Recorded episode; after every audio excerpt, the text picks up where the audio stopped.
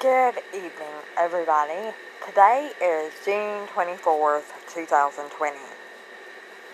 I am trying to get back into the habit of doing my podcast now that I'm settled into my new home. And I've been busy at work. Like today, I didn't get off till 6, 6.30, but I had an appointment, so I kind of had a lunch break. But anyway, I wanted to do a podcast on anger because at the time I started writing this, which says June 13th is when I started it, I was going through some anger issues and I decided to start therapy to start helping me. And like today, I've seen my mental health doctor for the first time and really, really um, loved it. And I will start also going to, um, she's to refer me or recommend that I do some substance abuse counseling too, just because that for the extra support here in town for me. So today we're to talk, talk about types of anger and how it can affect your sobriety. Unmanaged anger can strain relationship, cause unhappiness, and even lead to relapse. If you aren't aware, there are many types of anger. Different types of anger will require different types of management strategies. Here are some different types of anger. Number one, behavioral anger. This is one of the most destructive types of anger. This anger is expressed physically and aggressively, often involving breaking objects or assaulting another person. Behavioral anger will make you feel so overwhelmed with emotion that you lash out in rage. Behavioral anger is likely to destroy relationships. The best way to avoid behavioral anger is to remove yourself from the situation and take deep breaths. Really try to think before making an impulsive decision. Consider the consequences of reacting physically. Number two, chronic anger.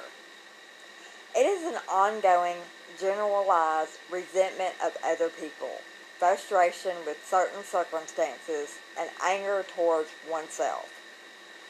Chronic anger can lead to deep depression.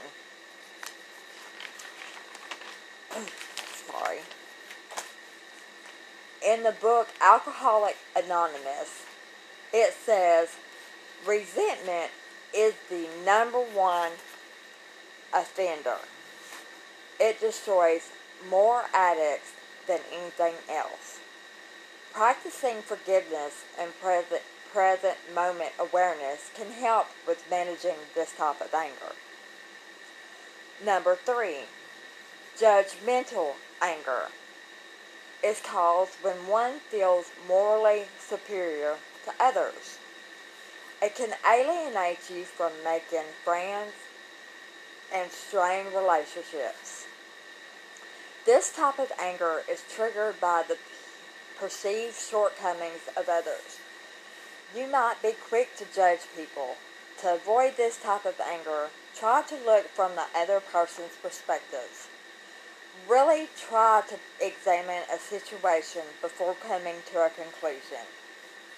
Judgmental anger can prevent you from being useful to others and having a rewarding recovery.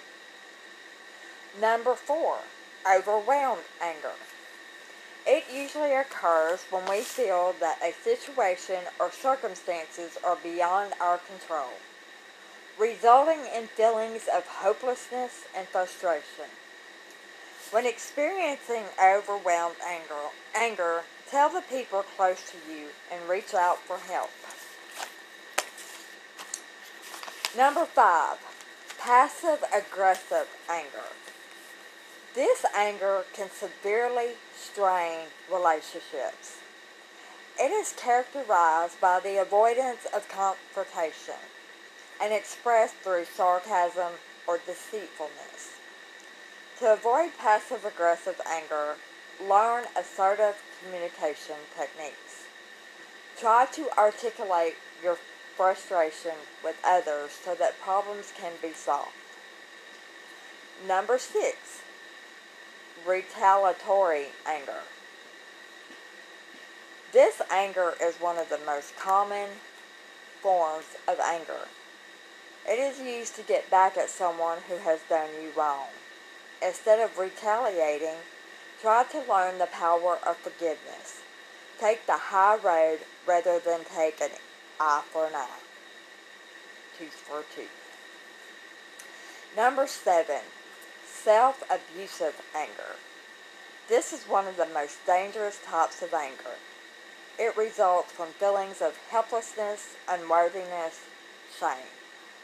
It then manifests to negative self-talk, self-harm, substance abuse, or eating disorders.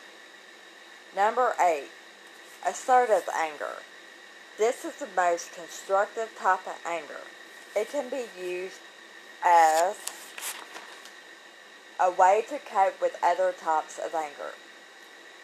You use feelings of frustration or rage as a catalyst to positive change, rather than avoiding confrontation, internalizing anger, or resort, resorting to verbal insults and physical outbursts. You express your angers in ways that create change in the world around you. This is the best way to channel your feelings of anger without without hurting yourself or others.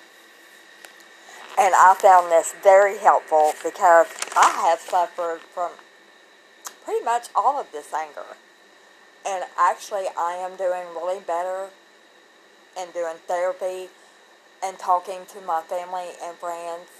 I'm learning to do things differently and control my anger differently. And I want to thank you all for listening to me. Check me out on Facebook, Recovery Tools and Challenges. Um, and I hope everyone has a blessed and safe night. And thank you all for your love and support. Good night, and God bless.